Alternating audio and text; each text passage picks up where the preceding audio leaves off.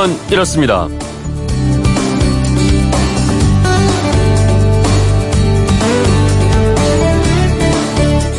안녕하십니까 전종원입니다. 이번에도 또 만났습니다. 우리나라 축구 대표팀의 아주 오랜 친구죠. 이 경우에는 올라가고 저 경우에는 떨어지는 바로 경우의 수. 우리 축구와 참 친한데 아, 지난 2002년 우리나라가 월드컵 4강에 올라가서 아, 세계를 놀래킬 때도 조별리그에서 이 경우의 수를 따졌던 거 혹시 기억하십니까?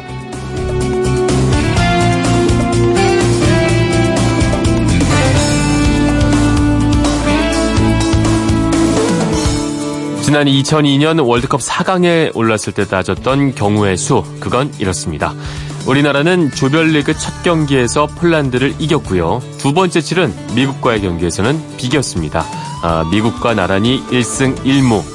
하지만 16강 진출을 확정짓지는 못했습니다. 네, 마지막 포르투갈과의 경기에 이기거나 비기면 16강에 오르지만 만약에 패할 경우에 16강에 못 오르고 떨어질 수도 있었는데요. 이때 등장했던 것이 바로 경우의 수였습니다. 아, 우리나라가 포르투갈에 지고도 16강에 진출할 수 있는 경우의 수는 18분의 1, 비율로는 5.6%에 불과했었습니다. 개최국이면서 16강에도 오르지 못하는 수모를 당하느냐, 아니면 이 낮은 경우의 수를 뚫고 16강에 오르느냐, 모두가 마음을 졸였었죠. 그런데요, 결과는 복잡한 계산을 할 필요도 없이 싱겁게 끝났습니다. 박지성 선수의 결승골로 1대0 승리, 아, D조 1위로 당당히 16강에 올랐고요. 그 후로는 아시다시피 4강까지 질주했습니다. 자, 이번에도 우리가 속한 F조는 가장 복잡한 경우의 수를 갖고 있습니다. 아, 손흥민 선수가 이렇게 말을 했습니다. 1%의 가능성, 1%의 희망도 작게 생각하지 않는다. 그렇죠. 더 이상 울지 않기 위해서 끝까지 한번 해봐야 되지 않겠습니까?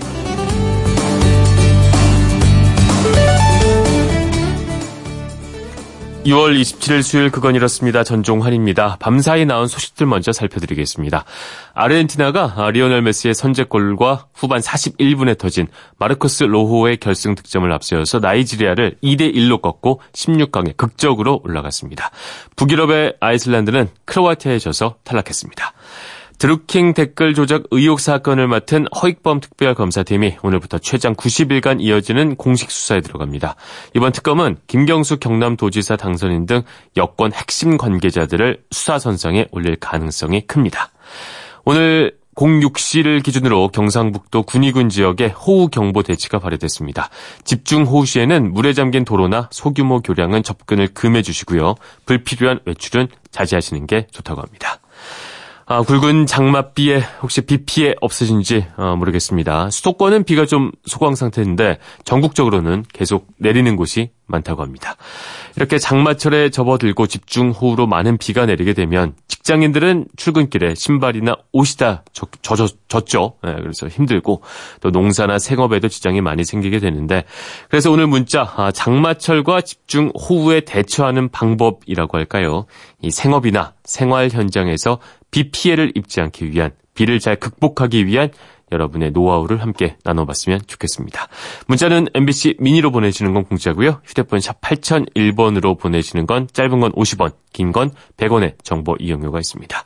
방송에 소개된 분들 가운데 몇 분께는 선물 보내드리고 있습니다.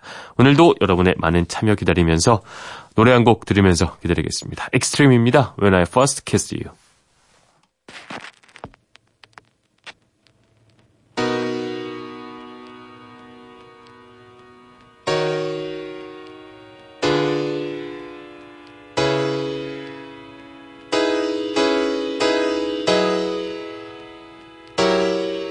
New York City can be so pretty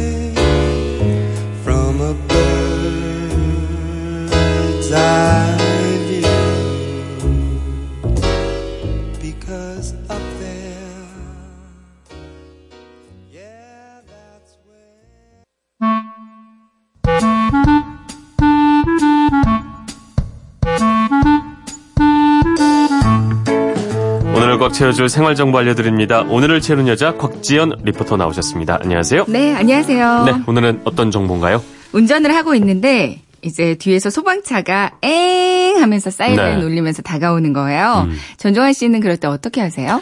최선을 다해서 어, 최선을 자리를 비켜주죠. 그쵸? 어, 빨리 가시라고. 네. 어, 차로 가장자리를 비켜준다. 상식적으로 이거 모르는 분들은 없으실 거예요. 네. 근데 막상 다가오면 어디로 아, 맞아. 이거 좀 어떻게 헷갈려요. 네. 비켜야 할지 좀 머뭇거리게 될 있어요. 비키면서도 이게 맞는 건가? 그쵸? 나만 이 다른 방향으로 가는 거 아니야? 막 이런 불안감이 있긴 합니다. 그쵸. 네. 근데 오늘부터는 정말 이거 제대로 알고 계셔야 할 것 같아서요. 오늘 긴급 차량 양보 운전 요령에 대해서 자세히 좀 알려드리겠습니다. 아, 좋습니다. 네. 그래서 뭐 소방차나 아니면 뭐 응급 차량 네. 그렇죠? 차로 가장자리로 옮기거나 일단 옆 차로로 옮겨주면 되는 거 아닌가 싶은데 음. 맞습니다. 말이죠.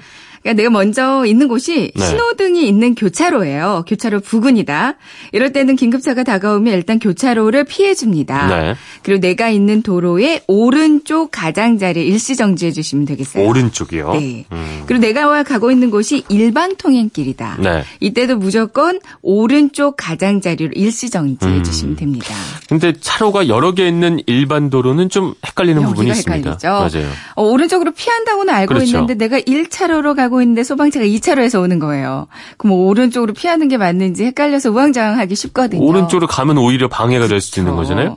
이럴 때는 일단 소방차를 중심으로 네. 홍해처럼 갈라진다고 생각하시면 아, 됩니다. 네. 먼저 편도 1차로 도로다. 그럼 똑같이 오른쪽 가장자리를 최대한 붙여서 양보해 주시면 되고요. 그렇죠. 편도 2차로다. 이차로. 그러면 긴급 긴급차 소방차는 1차로로 가기도 있거든요. 아, 긴급 차량은요? 네. 그럼 일반 차량들은 2차로로 차선을 음. 옮겨 주시면 되겠어요. 편도 3차로로 가고 있다면 이때 모세의 기적처럼 소방차 앞에 있는 차들은 오른쪽으로, 네. 3차로에 있던 차들도 오른쪽으로 붙여 주시고요. 네. 내 소방차의 좌측에 있었다. 1차로에 있다면 이제 왼쪽 중앙선 쪽으로 최대한 붙여서 양보해 주시면 음. 됩니다. 그러니까 쫙 갈라지면서 길을 터준다고 보시면 되겠습니다. 네, 이해가 됩니다. 네. 보행자들도 횡단보도에서는 멈추는 게 맞죠. 네. 차들만 피해 주는 게 아니고요. 네. 길을 건너려고 하는데 긴급 차량이 나타났다면 그럼 보행자들도 횡단보도에서 잠시 멈춰줘야 합니다. 네. 제가 오늘부터는 긴급차 양보 요령 꼭 알아두시라고 말씀드린 이유가 자, 오늘인 이유가 있는 건가요? 네, 뉴스로 소식 아마 접하신 분들도 많으실 텐데요. 네. 바로 오늘부터 양보를 안 했을 경우 과태료가 엄청납니다.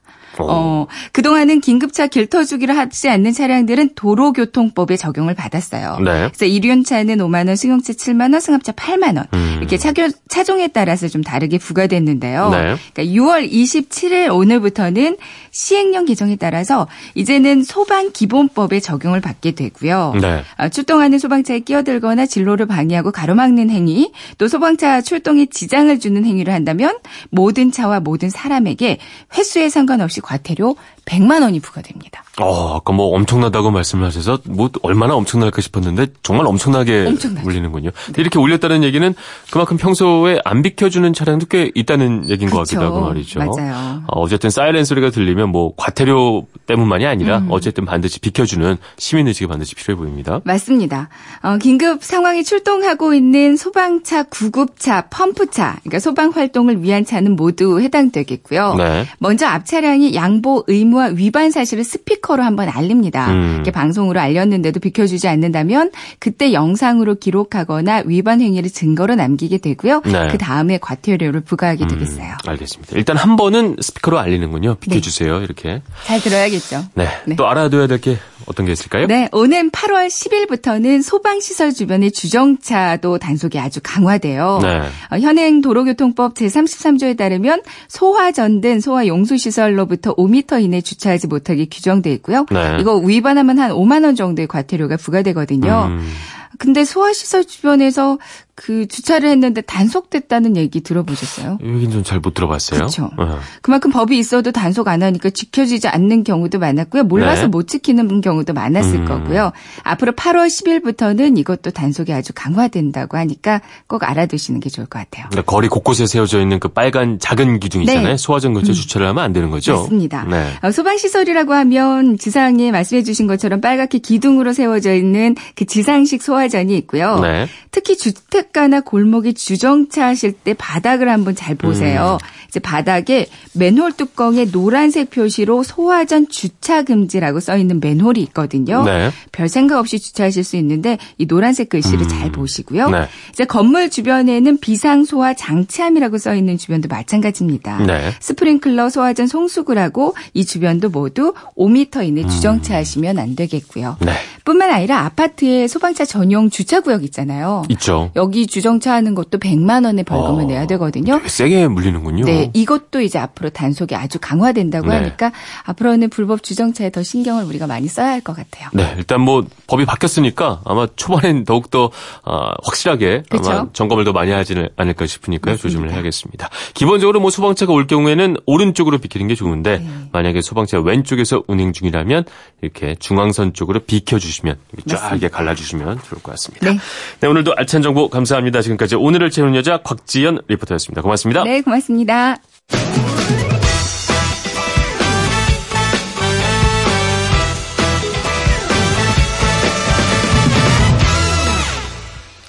오늘 문자 아, 장마철과 집중 호우에 대처하는 여러분만의 노하우를 여쭤봤습니다. 어떤 내용들이 도착했는지 살펴보겠습니다. 아, 저는 의약품 배송 일을 합니다. 8345님. 많은 비가 내리면 차에서 내려서 아, 병의원 약국으로 뜁니다. 약이 젖지 말아야 돼서요. 아, 명품 가방을 가슴에 품듯이 말이죠. 장대비에는 빗물에 샤워하기 일수죠. 그래서 수건 그리고 여벌의 옷, 운동화 항상 여분을 가지고 다닙니다. 장마철 비가 생업을 아, 불편을 초래를 해도 오늘도 제가 배송하는 약품이 필요하신 환자분들 생각하면서 오늘도 뛰고 또 뜁니다. 수고하십시오. 8345님이었습니다. 이런 분들이 계셔서 저희가 뭐 아플 때 아, 아무 이상 없이 약을 받아서 먹을 수가 있는 거겠죠. 저 아시는 분이 예전에 뭐 결국 우리 세상을 좋게 만드는 것은 개개인의 직업 윤리다 이런 말씀을 하신 게 기억에 남았었는데 우리 8345님이야말로 직업 윤리를 제대로 지켜주시고 있는 멋진 분이 아닌가 이런 생각을 해봅니다. 4863님, 날씨가 흐리고 특히 비가 오는 날에는 골목길에서도 전조등을 켜고 운행을 해야 합니다. 보내주셨고요. 1128님, 저는 주택에 살다 보니까 특히 장마철에는 하수도 점검 미리 하고 청소를 합니다. 배수구에 이물질만 없애도 강한 비에도 끄떡없습니다. 어, 이것도 반드시 한번 점검을 해야겠군요. 집중 호우가 올 때는 이런 거 미리 안 해두면 침수라고 하죠. 예, 물이 막 이게 넘쳐 흐를 가능성이 높으니까 말이죠. 394 하나님, 저의 현장은 비가 오면 전기, 전원을 모두 차단시켜 놓고 퇴근을 합니다. 용접기나 전기로 돌아가는 기계들이 많아서요. 감전 사고를 막기 위한 최소한의 조치입니다. 네, 이것도 중요한 포인트인 것 같습니다. 아, 장마철 습기 제거에 대한 노하우도 도착을 했습니다. 6362님, 장마철이 시작되면 습도 때문에 가을에 솔방울을 모아놓았다가 집안 곳곳에 놓아두면 습기 제거에 도움이 됩니다. 보내주셨고요. 아, 5807님도 요즘은 종이신문 보는 일이 많이 줄었지만 비 오는 날에 장마철에 가장 든든한 아군이죠. 아, 신문지에는 목재나 식물의 섬유소인 셀룰로스 성분이 함유가 돼서 집안 습기 제거에 탁월한 기량을 보인다고 합니다.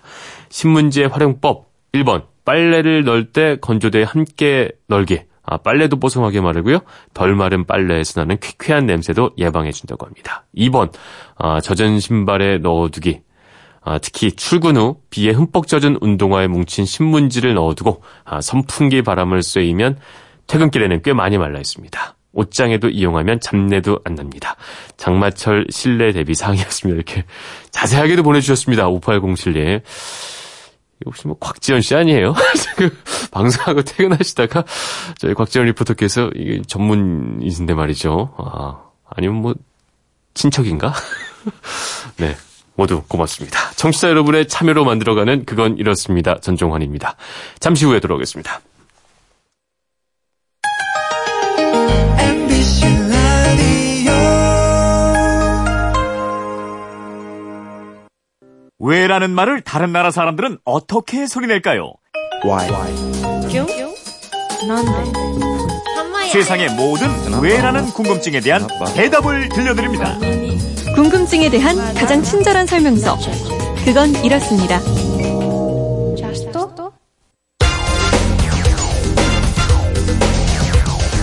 궁금증이 지식이 되는 아하! 정부가 종합부동산세 인상 등을 포함한 부동산 보유세 개편안을 처음 공개했습니다. 종부세의 기준은 공정시장 가액 비율을 100%까지 올리고 세율을 최대 1%포인트 인상하는 방안이 주요 내용입니다. 전체 종부세 부과 대상인 34만 8천 명이 최대 1조 3천억 원의 세금을 더 내게 될 전망입니다. 네, 부동산 보유세 인상 관련 뉴스. 또 손정은 아나운서의 목소리 들어봤습니다. 자주 나오네요, 손정은 아나운서가. 그죠? 네, 정부가 종합부동산세 인상 등의 부동산 보유세 개편안을 내놨는데, 아, 휴대폰 뒷번호 9427님이 이런 궁금증 보내주셨습니다. 우리가 부동산을 사면 살 때부터 팔 때까지 어떤 세금을 얼마나 내는지 궁금합니다. 세금 종류는 모두 몇 가지나 될까요? 이렇게 보내주셨는데, 역시 오승훈 아나운서와 궁금증 풀어보겠습니다. 안녕하십니까? 안녕하세요. 네, 오승훈 아나운서는 어떻게 부동산 관련 세금을 내본 적이 있으십니까? 없는 것 같은데요.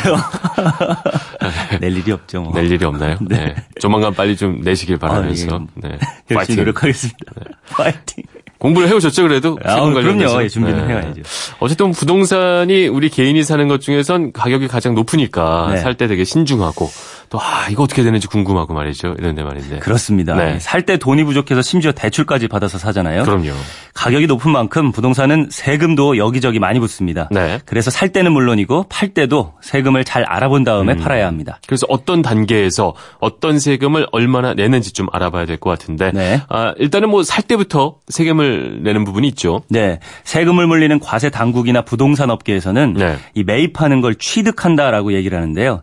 이 취득한 다음에 내 이름으로 등기를 해야지 완전히 내 소유가 됩니다. 음. 네. 이 과정에서 취득자는 부동산 소재지를 관할하는 이 시청이나 군청, 구청에 취득세를 음. 신고하고 납부해야 합니다. 그러니까 소재지를 관할하는 시청이나 군청이니까 이건 지방세에 속하는 거군요. 맞습니다. 네.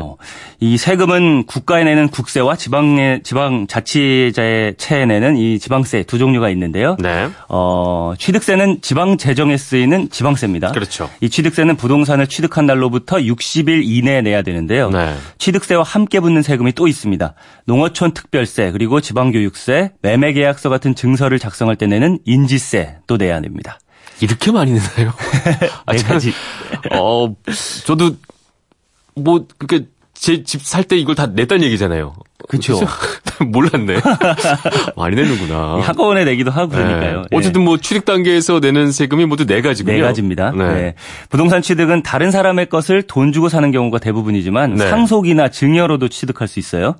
이 상속받은 경우에도 상속 개시일이 속한 달의 말일부터 6개월 이내에 네. 역시 취득세와 농어촌 특별세, 지방교육세를 신고 납부해야 합니다. 네. 만약 납부 기한을 넘기면은 신고 불성실 가산세라고 해서 음. 세금의 20%를 더 내야 되고요.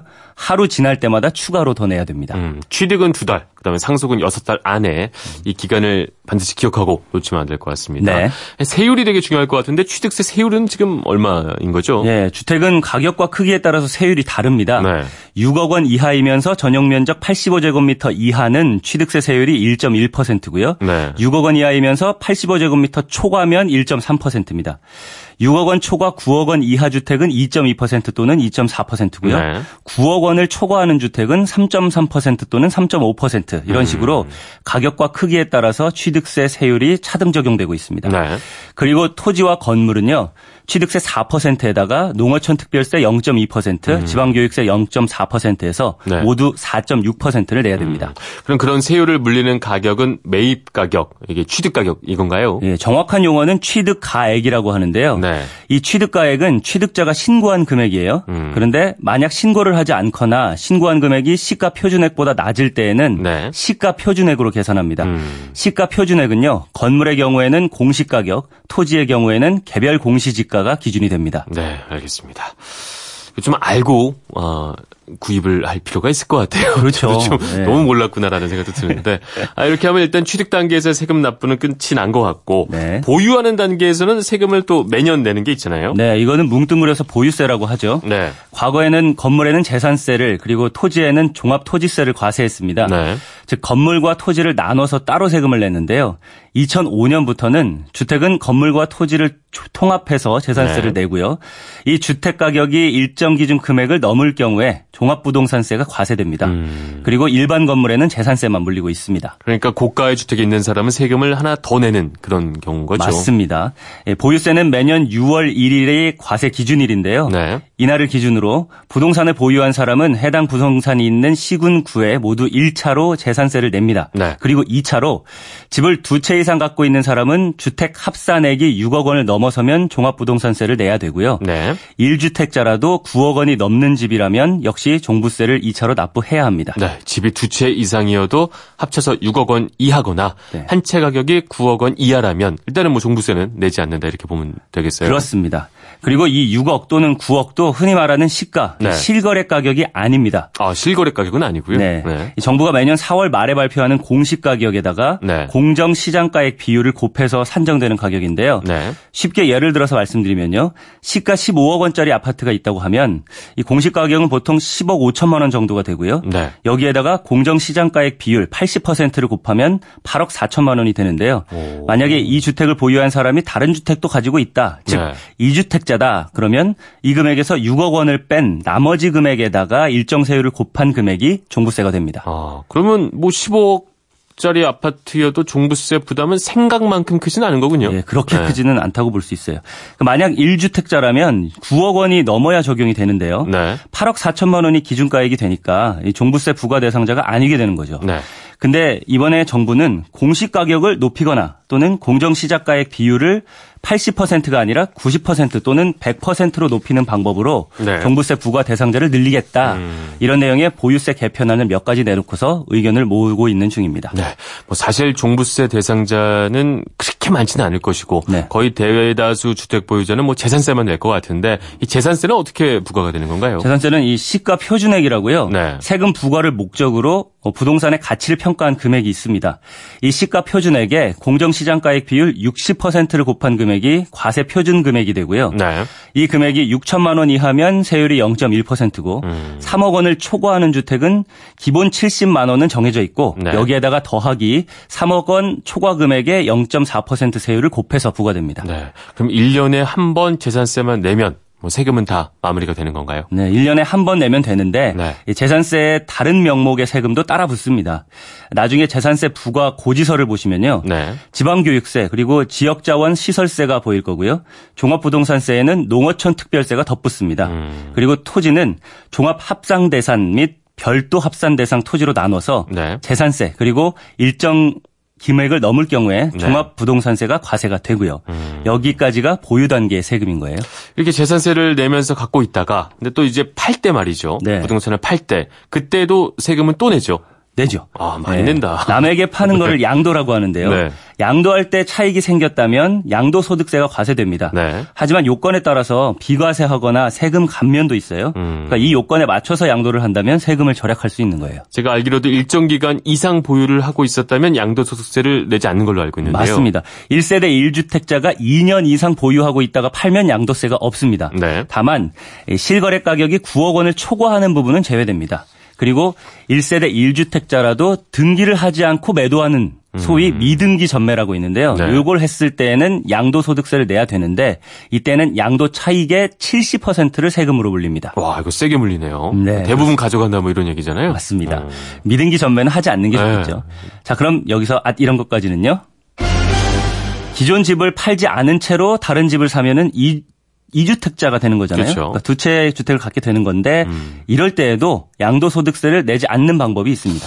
제가 듣기로는 종전에 살던 집을 얼마 안에 팔면 아, 이게 비과세가 된다. 맞습니다. 네. 이게 한 채 주택을 1년 이상 보유하고 있다가 네. 새로운 주택을 한 채 더 사서 일시적으로 2주택이 된 경우에 네. 이러면 1세대 2주택자가 되는데 어, 새로운 주택을 구입한 날로부터 3년 안에 네. 2년 이상 보유한 종전의 주택을 팔게 되면 음. 양도소득세가 비과세가 됩니다. 3년 안에 팔면 된다. 이거를 좀 기억할 필요가 있을 것 같고요. 맞습니다. 그렇게 되면 이제 다 설명을 해주셨는데 부동산 관련 세금은 모두 몇 가지가 되는 거죠? 어, 말씀드린 걸 이제 정리를 하자면요. 네. 취득 단계에서는 네네 가지, 개. 예, 보유 과정에서는 세 가지. 만약 종부세를 부과 대상이라면 어, 종부세까지 낸다면은 다섯 가지가 되는 개. 거고요. 매도 단계에서는 한 가지. 네. 그래서 모두 여덟 개 또는 많게는 열 개까지가 되겠네요. 아, 그렇군요. 어른이 된 것 같아요. 세금 얘기를 하고 이게 내일이라는 생각을 하면 네. 예전엔 이런 거 신경 안 쓰잖아요, 우리. 네. 아 이제 정말 마흔 줄에 접어드는구나. 이게 인생이구나. 세금을 보면서. 보유하고 계시니까 예, 이런 잘 꼼꼼하게 됩니다. 챙겨서 내셔야 될 것 같아요. 네, 마음이 좀 무거워지네요. 네. 9427님도 궁금증이 좀 풀리셨을 것 같습니다. 준비한 선물 보내드리겠고요. 아, 궁금한 거 생기면 또 물어봐 주시면 오승훈 아나운서가 풀어줄 겁니다. 궁금한 분들은 어떻게 하면 좋- 좋을까요? 예, 그건 이렇습니다. 인터넷 게시판이나 MBC 미니 아니면 휴대전화 문자 샵 8001로 보내주시면 됩니다. 네. 문자 보내실 때는 미니는 공짜지만 휴대전화는 짧은 건 50원, 긴 건 100원의 이용료가 있다는 거 알고 계세요? 네, 궁금증이 제시게 되는 아하 오승훈 아나운서였습니다. 고맙습니다. 감사합니다.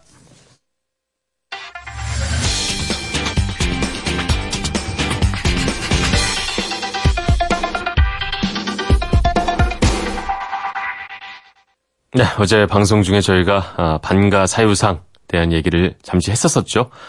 뭐 오승훈 아나운서가 가장 좋아하는 문화재라고 말을 하면서 시작이 된 얘기였었는데 저희가 뭐 충분한 내용을 설명해드리지 못한 것 같아서 오늘 특별히 좀 준비를 해봤습니다. 궁금한 키워드에 대해서 알아보는 키워드 인터뷰 코너 오늘의 키워드 반가 사유상에 대해서 국립중앙박물관 양희정 학예연구사와 이야기 나눠보겠습니다. 안녕하십니까? 안녕하세요. 네. 아, 금동 미륵보살 반가 사유상 이름이 좀 긴데 이게 왜 만들어졌는지 또 어떻게 생겼는지 좀 설명 좀 부탁드리겠습니다. 네. 먼저 금동 미륵보살 반가사유상이라는 용어가 굉장히 긴데요. 네. 이 상을 설명하는 몇 가지 단어가 연결되어 있는 겁니다. 네. 그래서 이 용어부터 좀 말씀을 드려야 될 것 같고요. 먼저 반가사유상이라는 말을 이해하시면 그 다음은 쉽습니다. 네. 그 반가라는 말은 절반만 가부좌를 틀었다는 겁니다. 아, 네.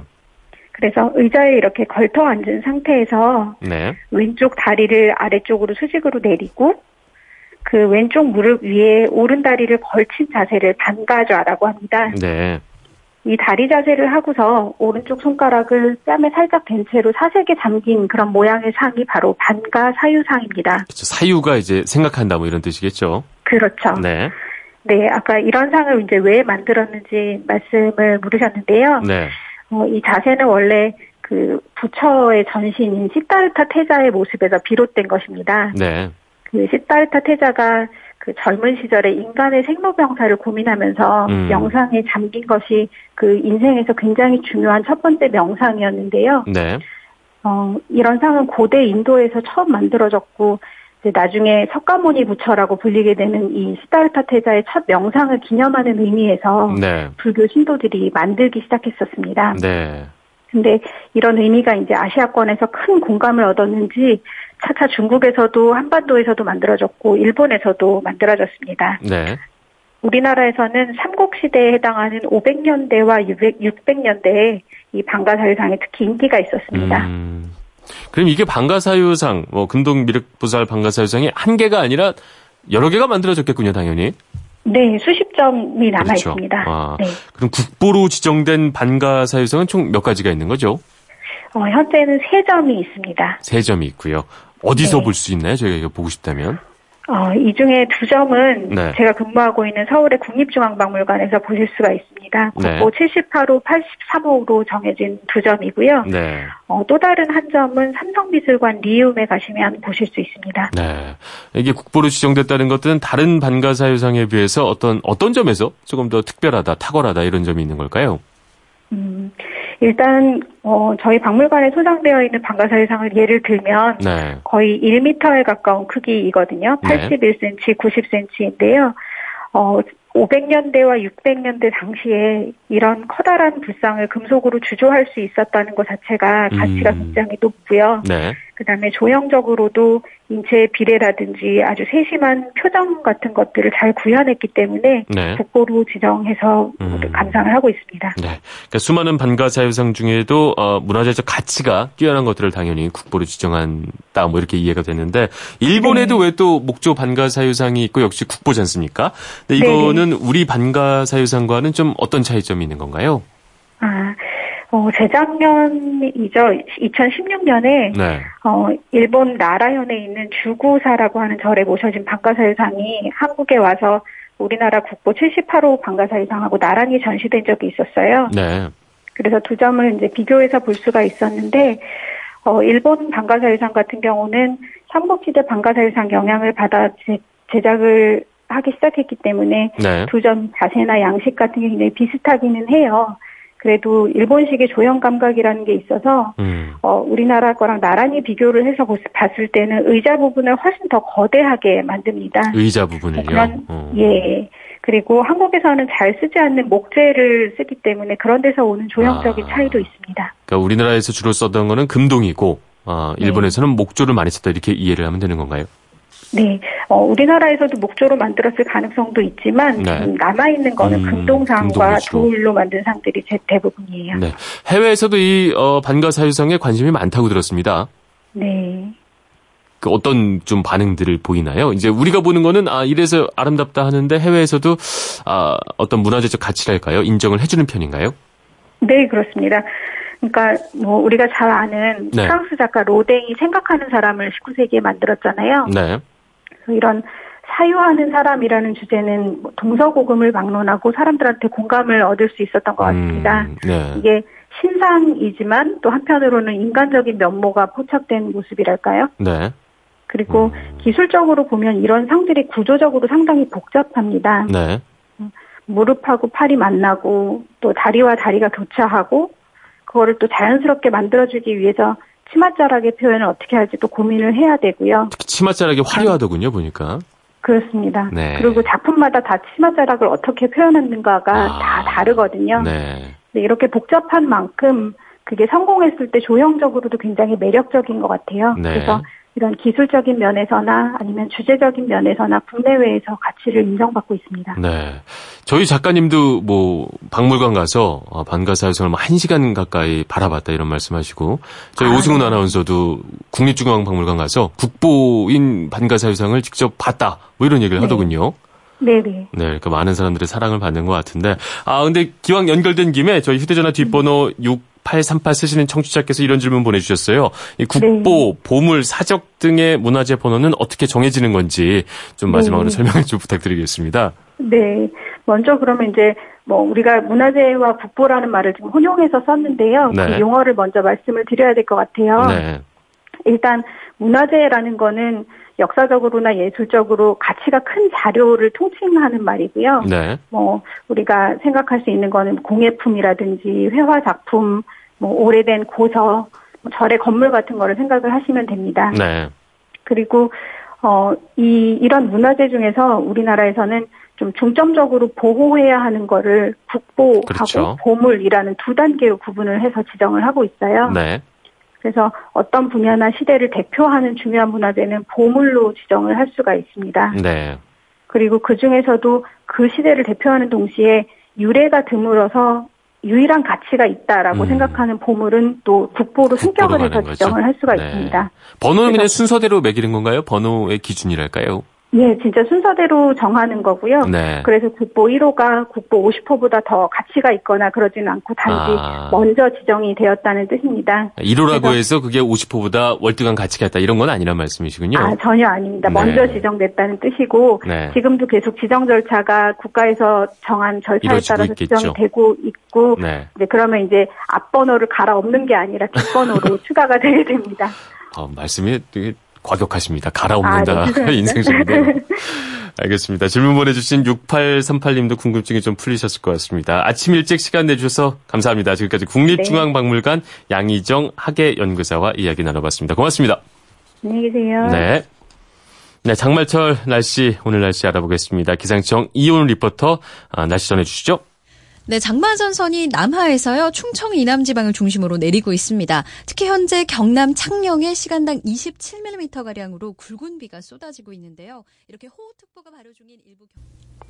시간은 나에게 늘 스승이었다. 어제의 시간은 오늘의 스승이었고, 오늘의 시간은 내일의 스승이 될 것이다. 세상의 모든 좋은 말들, 김정한 시인의 멀리 있어도 사랑이다 해서 가져와 봤습니다. 뭐, 지식과 지혜를 얻는 방법에는 여러 가지가 있겠죠. 책이나 신문을 볼 수도 있을 것이고, 좀 민망하지만, 예, 저희 그건 이렇습니다. 방송을 듣는 것도 방법일 겁니다. 하지만 경험만큼 삶의 지혜를 빠르게 습득하는 방법은 아마도 없지 않을까 싶습니다. 어제 했던 실수를, 어제 아쉬움을 반복하지 않는 오늘이 되기만 해도 우리는 분명 어제보다 훨씬 더 나은 우리가 된 거라고 생각을 해봅니다. 자, 자, 어제보다 더 나은 오늘을 기대하면서 샌디 로퍼의 Time After Time 보내드리면서 마무리하겠습니다. 오늘 음악이 아주 감성적이네요. 비가 와서 그런 것 같습니다. 저는 내일 다시 찾아오겠습니다. 지금까지 아나운서 전종환이었습니다. 수요일 아침이죠? 모두 힘내십시오.